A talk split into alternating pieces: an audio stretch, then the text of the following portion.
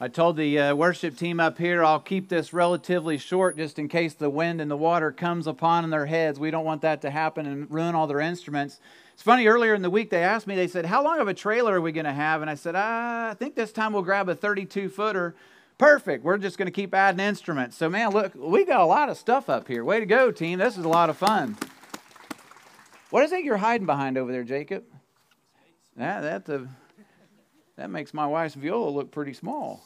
but I want to thank all of you for coming out today, and especially I want to thank our worship team for putting in the extra effort to prepare for us for a day like this where we could just come together and celebrate. But I want to empower you today, maybe with a short message that would encourage you in your walk with the Lord. And here's the power most of us would probably love to be able to have a more impactful, uh, ministry where we live, where we work, go to school, and all those things, oftentimes we, we feel like we lack the right words to speak, that I don't know enough Bible to tell somebody about Jesus and all those kinds of things. And we, we often will retreat back because of that and, and not say anything. Well, I want to empower you today through the for the passage of 1 Peter. We've been studying that book for several weeks now. So if you're new with us, you're going to catch right up real fast. The book of First Peter is a book that is, is a letter written from Peter the apostle to a group of people that have been scattered because of persecution. They have been persecuted heavily, they've been scattered everywhere, and he is wanting to encourage them in their walk with the Lord that, you know what, if they can identify with Christ in suffering, at the same time they have this high calling. And then he's encouraging them, even in this message today, that, you know what, it's not always the words that you speak, but sometimes it's just the conduct and the manner in which you live. So, the message of the day is not the, uh, that I'm going to share with you all these great words to say, but this text actually, I'm going to, it's kind of a setup for the next two or three Sundays we're together because we learn as we are in the Word about how to interact with government, how to interact with our spouses, how to interact with our employers and employees. Well, this whole text is going to lean that way. That sounds like wetness. But let me really fast. Now it's getting faster.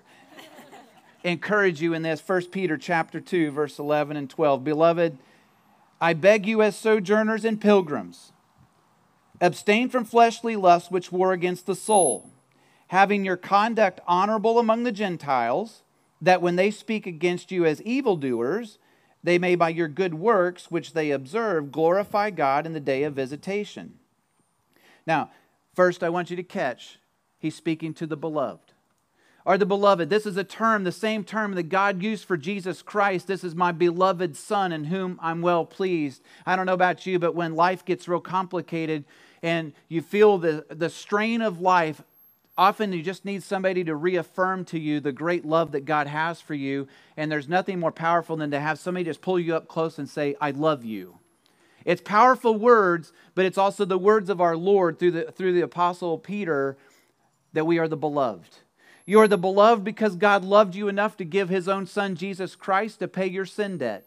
You're the beloved of God, accepted into the beloved when you receive Jesus Christ as your Savior. Ephesians 1 said he now accepts us into the beloved. So it's not an issue of what you do or don't do that makes you accepted. You're accepted in the beloved because you trust on the Lord Jesus Christ for your salvation. And therefore, God affirms today in the scripture, you are his beloved.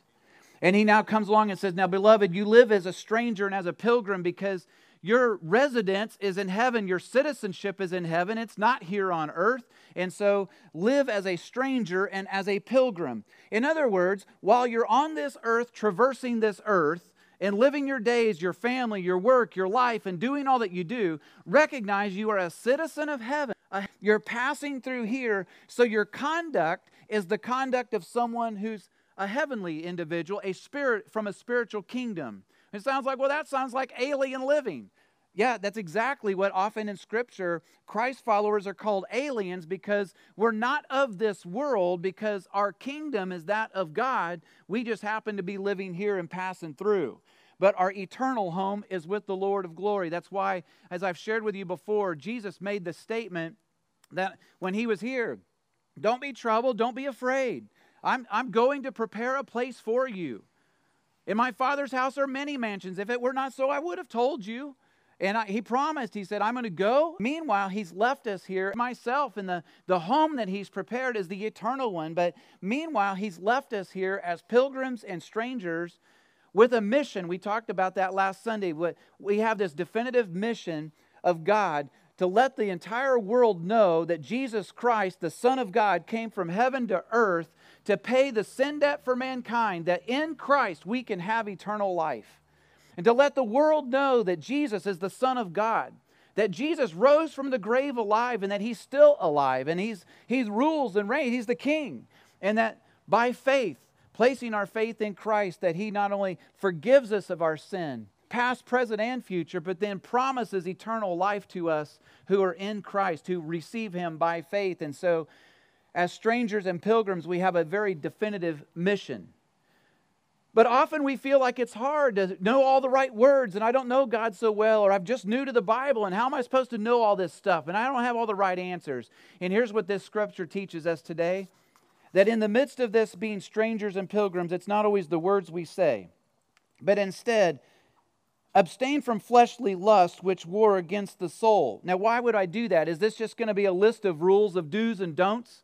That's exactly what it feels like church is always going to come across and say, don't do this and don't do that. And No, no, no, no. That's not it. Instead, the scripture teaches as a Christ follower, there's things to put off in my life that this was my former conduct before I ever knew Christ, when I was living not as a stranger and a pilgrim, as a citizen of heaven, but when I was living for my whole life to be here. See, if, if your whole world is to live for here in the, the 70, 80, 90, or 100 years you might have on this planet, well, you're going to fill that with it, all you can get out of this life, because that's it. Well, we don't live that way because, well, now this life is just but a vapor. I'm just passing through. My eternal home is in heaven. And so I don't need to stuff it full of every earthly, sensual pleasure I can come up with. There's no reason for me to do that. But that would have been the former conduct before I knew Christ. That's exactly what would happen. And he says, now abstain, to get away from, run, flee. Don't go down that pathway. Abstain from fleshly lust, which war against the soul. But here's the why it's not that just all those things are bad and they ruin your life and your family. And no, here's why. Because having your conduct honorable among the Gentiles, which is all of us, that when they speak against you as evildoers, my body, in the day of visitation, don't miss that, don't let be distracted. Having your conduct honorable among the Gentiles, that when they speak against you as evildoers, which happens, if you live for God's kingdom, evil speaking will come against you. But listen, don't lose heart in that. They may observe your good works, which they, when they observe this, they glorify God then in the day of visitation. Real quick, the day of visitation in Scripture, in the Old Testament, is when God visited the nation of Israel and God delivered them, God redeemed them, God rescued them out.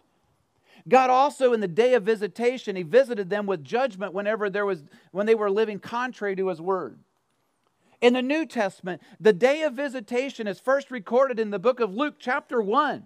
When the Savior, the Messiah, Jesus, the Son of God, came to this planet, the Redeemer, the Deliverer, the Rescuer, our Savior, he, He's the one that came to us. But then I see that phrase again in Luke chapter 19. And they've observed the miracles of God, they've observed the good works of Christ's followers, even. But they rejected that and said no to the things of God, and now God was bringing a judgment upon them for that. But here's the point for us is God is using your life and mine and the good works that can be observed. Now, I want to take an example of a good work that's being observable, it's observable, and using the scripture to do it when I, I take these good works that are observable, because this is how the, the lost person will hear when God visits them and reminds them of their need for a Savior, and they now look at your life and mine as the testimony of this whole thing about Jesus Christ is real. Well, what would be the great testament of that?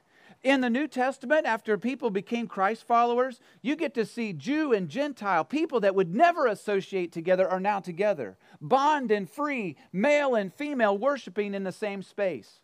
But not only that, you see the generosity of the church that they would give even out of their poverty. In 2 Corinthians 8, the church was giving beyond their capacity to continue to, to love and, and nurture other people and advance the mission of God. It was the church at Antioch that was known, their reputation was known for being diverse. That they loved God and they loved all peoples and they welcomed all peoples into their fellowship. And as a result, God used them then to take the gospel to the uttermost and called out people from their church to plant churches and missions. But it wasn't just those things, it was also the work of the church of Thessalonica, who was known for their brotherly love and their kindness and their faith, their love, and their husband. Barnabas, who was the son of consolation, who was known for being a consoler. He would come alongside of somebody like Paul when no one knew whether to trust him or not, because after all, he used to persecute the church and put people in prison for being Christians. And now he became a Christ follower, and it was Barnabas who said, Hey, this man's a man of God. You could trust this man. He was a consoler. He had a reputation through Scripture for this. It was Timothy that Paul was able to say, Hey, I'm sending Timothy, my beloved son, to you. And he's going to minister among you, and you can trust him. His character is proven among you, and you could trust him.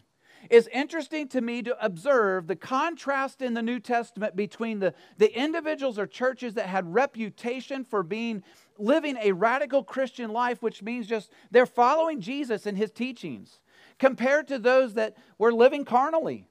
The entire letter to the church of Corinth was a letter that was written to challenge them in their, their disunity that they had, their judgmentalism, and the fact that they had played favorites and they were suing each other in the church. And Paul's men sideways with sexual immorality in the church. And, and then they were questioning Paul's ministry, and there were just problems in every direction. And Paul comes along and writes and ministers to them to encourage them back to the way of Christ because their influence in the world was paramount. And he wanted them to see what you say, what you do, how you conduct yourself in a retail line or in a restaurant. It matters. It's interesting just to share real fast the concepts of things that I, in the last few weeks, I met, visited with the manager of a restaurant. He told me, he said, Dwayne, generally speaking, most of our servers hate working on Sunday. And I was like, well, why is that?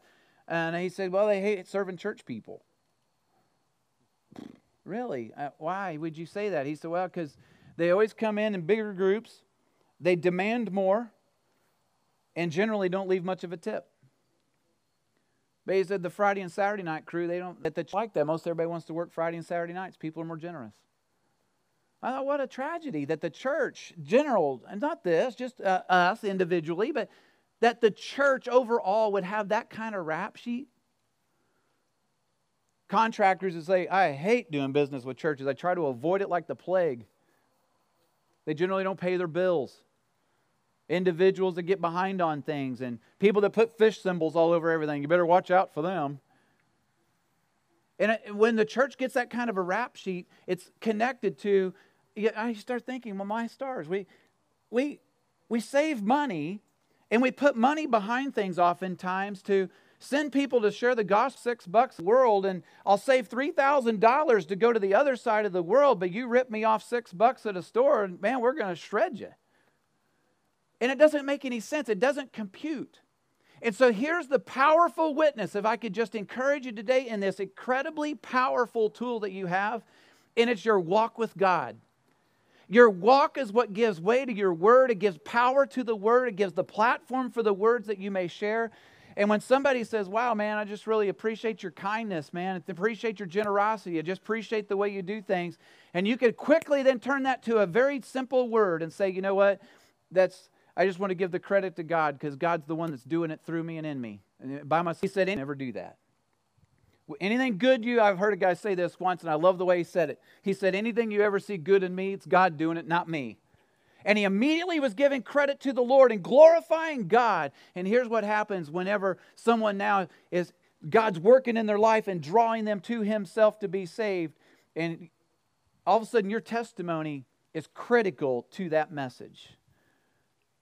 And so here's the powerful tool. We'll talk next time about how we relate to government and how we relate to employers and employees and how we relate in spouse and, and relationships in the home. Those things matter too.